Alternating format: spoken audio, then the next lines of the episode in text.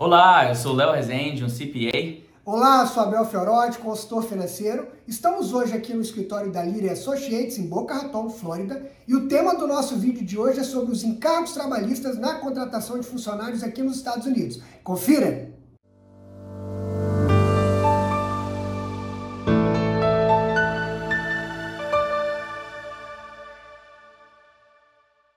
Apesar de ser bem mais simples do que no Brasil, contratar funcionários nos Estados Unidos também acarreta assumir algumas responsabilidades.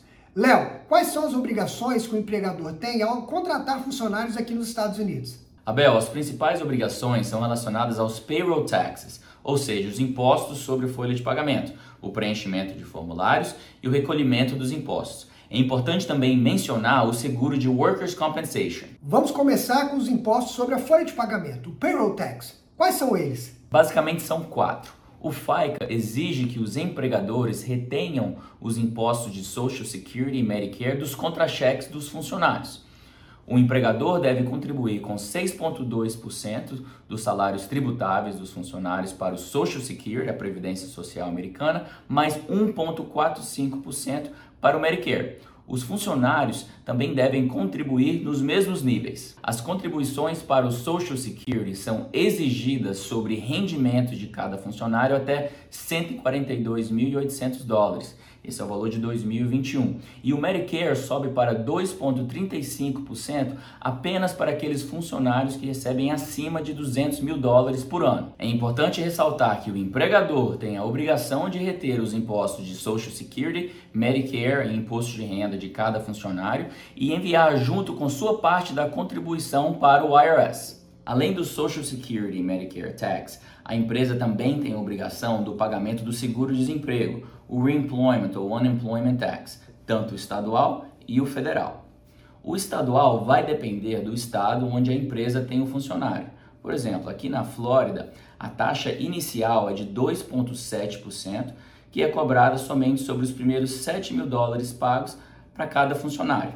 A taxa federal ela é de 0,6%, também cobrada somente sobre os primeiros 7 mil dólares pagos a cada funcionário. E quais são os formulários necessários no momento da contratação de um novo funcionário? Ótima pergunta. No caso da contratação de um funcionário, a empresa precisa solicitar o preenchimento do formulário I-9 do USCIS, a imigração americana, além do formulário W4 do IRS e os documentos de identificação, como carteira de motorista ou identidade e o Social Security Card. A empresa precisa apresentar declarações anuais, como o W2 para o Social Security Administration e para cada funcionário, e o formulário 940, o Federal Unemployment Tax, para o IRS. Existem também formulários trimestrais, como o formulário 941 para o IRS e o formulário de State Reemployment Tax, o RT6 aqui na Flórida. E o seguro de Workers' Compensation? Como ele funciona? Quem se aplica? As regras de Workers' Compensation, ou seguro de compensação no caso de acidentes, é ditada pelo Estado. Aqui na Flórida, qualquer empregador precisa adquirir o seguro a partir do quarto funcionário. E empregadores no ramo de construção precisam adquirir esse seguro a partir do primeiro funcionário. O valor do seguro é de acordo com a posição do funcionário e a folha salarial dele. Outro ponto importante é que sócios com mais de 10% de participação na empresa podem pedir uma isenção desse seguro para eles, reduzindo o número de funcionários na pólice de seguros.